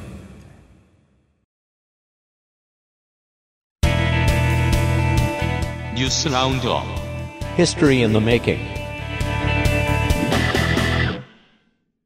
뉴스 roundup을 진행하기 위해서 윤세민 에디터가 잠시 들렀습니다. 네, 잠시 들렀습니다. 네. 곧 갈 겁니다. 그렇습니다. 곧 갑니다. 네. 광고할 때 다시 나올 겁니다. 아, 아니구나. 아까 나왔죠. 네. 네. 어, 펠리시아 랑거 변호사가 타계했습니다. 네, 모르시는 분들이 많을 겁니다. 팔레스타인 시민을 위해 헌신했던 변호사인데요. 음. 향년 87세로 타계했습니다. 네. 1930년 폴란드에서 태어났습니다. 네. 그 독일 국경 마을이었다고 하죠. 음. 네, 유대인입니다. 음. 가족들이 전쟁이 나자 나치를 피해서 소련으로 이주했다가 아버지가 정치범 수용소에 갇히게 됐어요. 음. 그리고 그 후유증으로 사망했고요. 네. 종전 후 가족들이 고향으로 돌아왔지만 친척들이 모두 홀로코스트에 희생됐습니다. 이런 역사를 경험한 사람들이 어, 유럽 중부에 되게 많습니다. 유태인들이. 그리고 역시 홀로코스트 생존자였던 남편을 만나서 1950년에 이스라엘에 정착했습니다. 네. 그리고 변호사가 되었는데요. 음.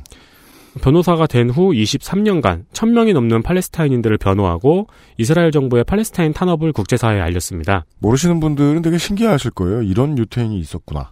어, 1987년에 이제 독일로 이주를 다시 했는데요. 음. 독일로 이주하면서 내가 팔레스타인 피고를 변론하는 것이 이스라엘 사법 시스템의 절차적 적법성을 홍보하는 데 이용된다는 걸 알게 됐다라는 말을 하기도 했습니다. 네.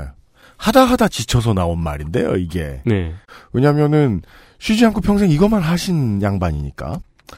웨스트뱅크와 가자 지구의 어머니 뭐 이런 식으로 부르기도 하던데 그거는 그냥 어찌 보면 정세 탓에 그곳 지역민들의 일을 많이 맡은 거고 그 실제로는 그 이스라엘 내부에서 차별받는 모든 사람들의 변호를 맡았던 인물이라고 보는 게 맞겠습니다.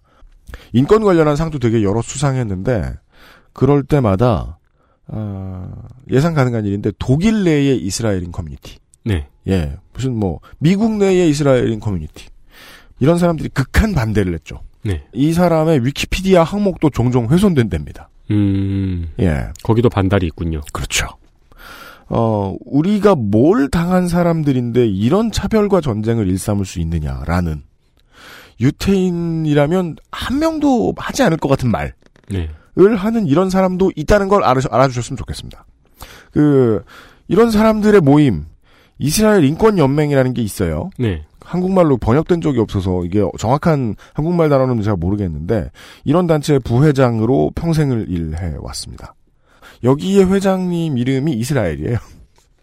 그러면 누구의 인권이지 정확히? 이스라엘 샤하크 씨인데 본인 인권을 위해서 일하던 사람 같진 않습니다. 네. 네. 다음이요. 아, 문체부가 리메즈 엔터테인먼트의 닐로와 디씨톰 엔터테인먼트 숀의 음원 사재기 의혹을 조사하는 중에 음원 이용 데이터를 분석할 민간 업체를 선정했습니다. 네. 아, 숀 안 되고 닐로 사태가 이제 행정부로 넘어갔습니다. 아, 문체부에서 조사에 착수하고 음원 사업자 측에 자료를 요구했는데요. 음. 이 음원 사업자 측에서는 2개월 이상 아티스트들의 음원 이용 데이터가 너무 방대하다고 이것을 축소해서 다시 요청해 줄 것을 건의했습니다. 네. 그리고 29일 보도에 서울신문 보도에 따르면은요. 문체부 관계자가 9월 안에 자료를 받고 그 이후에 분석에 착수할 수 있을 것이라고 본다고 밝히고 있습니다. 네. 한참을 걸리겠어요. 지금까지도 한참 걸린 거거든요. 자료를 아직까지 못 받고. 그렇죠. 이 케이스 외에도 요 며칠 사이에 며칠 이제 몇 주 된 것 같은데 오반이라는 신인 가수와 관련해서 이 비슷한 사례가 에, 제보도 들어왔고 저도 확인해 보니까 좀 떠들썩했더라고요. 음.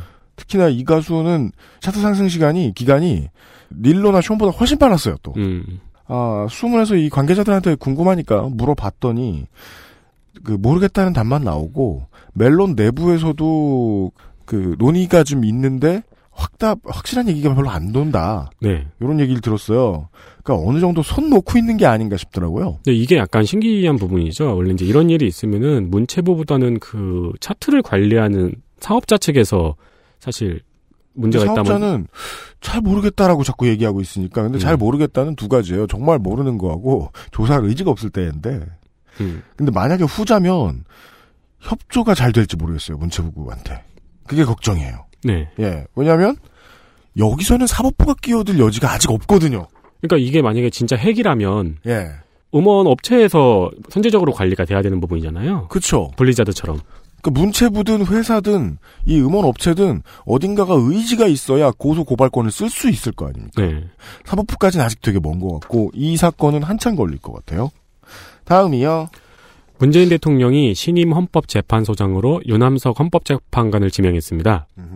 유남석 후보자는 88년 우리법연구회 창립에 주력한 경력이 있습니다.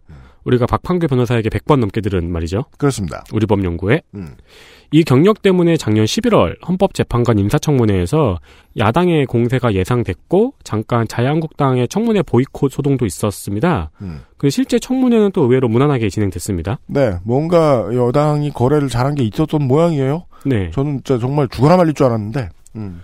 어, 한편 더불어민주당은 국회 여당목 헌법재판관 후보자로 김기영 서울 동부지법 수석 부장판사를 추천했습니다. 네, 이 사람 이야기가 좀 더 저는 흥미로웠습니다. 네. 어, 진선미 원내 수석 부대표는 김기영 수석 부장판사가 긴급조치 구호 피해자들이 낸 손해배상 청구 소송 사건에서 국가의 불법 행위를 인정했고 음.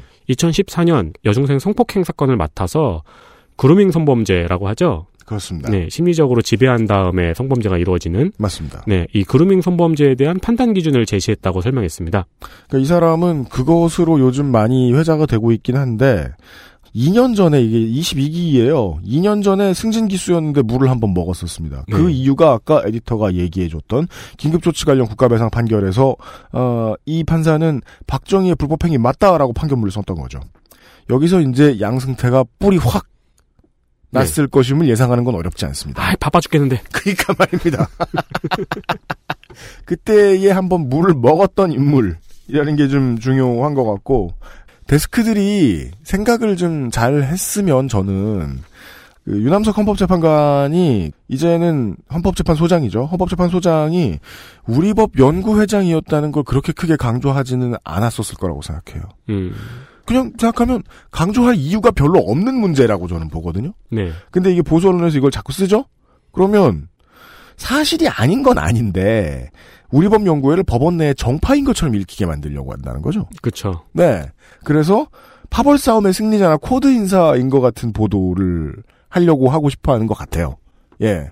그리고 진보 언론 같은 경우에는 별 생각 없고. 그러니까 전 예. 정권 재판부에서 네. 쓸데없이 우리법연구회를 탄압하려고 하니까 음. 이게 이제 세력처럼 보이게 되는 거잖아요. 그렇습니다. 네. 우리법 연구회에 뭐 모임을 나갔거나 뭐 스터디를 나가본 적이 있는 판사들이 가장 황당하지 않겠는가 생각합니다. 네. 그것과 무관하게 아무튼 어, 헌법재판소장이 돼- 새로 생겼어요. 아, 그러니까 예를 들어 네. 이런 거죠. 자유한국당 국회의원이 예를 들어서 음. 자유한국당 국회의원이 매일 아침마다 축구 시합을 붙는 조기 축구회가 있어요. 네. 뭐 여의도 아제스 이렇게 네. 정파성하고는 전혀 상관이 없어요. 음. 근데 자꾸 자유한국당 축구회를 이기니까 자유한국당이 그 여의도 아제스를 배척해요. 음. 그럼 좌파처럼 보인다는 거죠. 아, 나, 네. 그, 박판교 변호사의 7시간어치 설명을 한 문장으로 정리하면 저 얘기입니다. 아, 마지막 소식입니다. 네, 홍준표 전 대표가 페이스북에 글을 게시했습니다. 저희도 참 죄송스러울 때가 많이 있습니다. 이걸 뉴스라고. 하지만 뉴스입니다. 게시한 글은 정치판은 프레임 전쟁이라고 하면서 대선 때는 국정농단 프레임, 지선은 적폐청산과 위장평화 프레임이었다면서 총선에는 연방제 통일 프레임이 등장할 수 있다고 했습니다. 그리고 우리가 만든 프레임으로 다시 시작해야 된다고 했습니다. 네.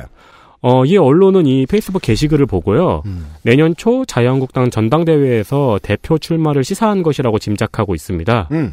그리고 이것과 더불어 김무성 의원과 황교안 전 총리도 갑자기 활동이 활발해지고 있습니다. 그렇습니다. 어, 몇 번 지적했습니다만은 그 우파의 큰 공포 중에 하나가 홍준표 대표가 돌아오는 것이라는 것은 이제 좀 자명한 사실이긴 합니다. 그, 네, 제가 가장 정파성을 드러낼 때 중에 하나죠. 예, 홍준표 대표 얼른 돌아오셨으면 좋겠다. 집권여당의 전당대회가 있을 때 야당에서 그걸 분산시키려고 야당의 이제 유권 그러니까 유력한 사람들의 의원실에서 가끔씩 그 보도 자료를 써서 우리 저 전 대표님 요새 뭐 한다, 뭐, 우리 의원님 요새 뭐 한다, 뭐 이런 거를 기자들한테 밥 사줘 가면서 자꾸 얘기를 할 때가 있어요. 네. 예, 저쪽 잔치 났을 때 어, 우리도 이름 좀 팔고 명함 좀 돌려야 되지 않겠느냐라고 생각하는. 그래서 지금 갑자기 황교안이 등장하고 김무성이 나타나고 이럽니다. 네. 예, 공화주의 어쩌고 이야기를 하면서 어 그걸 보고 지금 홍준표 대표는 속이 타고 있을 수 있고요. 예, 음. 여튼 지금은 민주당 전당대회 전후고 이 자유한국당은 대선 주자라고 스스로 착각하는 사람들이 계속해서 언론사에다 명함 뿌리고 다니는 시기다. 정도만 얘기하면 되겠습니다. 제가 이 뉴스를 고른 이유는 홍준표 대표가 빨리 돌아오길 바라기 때문입니다. 9월 중순에 돌아온다 그러죠? 그렇습니다. 어우 시간 길어 두 주나 남았어. 예. 나, 나가 있을까요? 그러니까 말이야. 공항에 나가 있을까 봐요. 윤세민 에디터 수고했습니다. 토요일에 봅시다.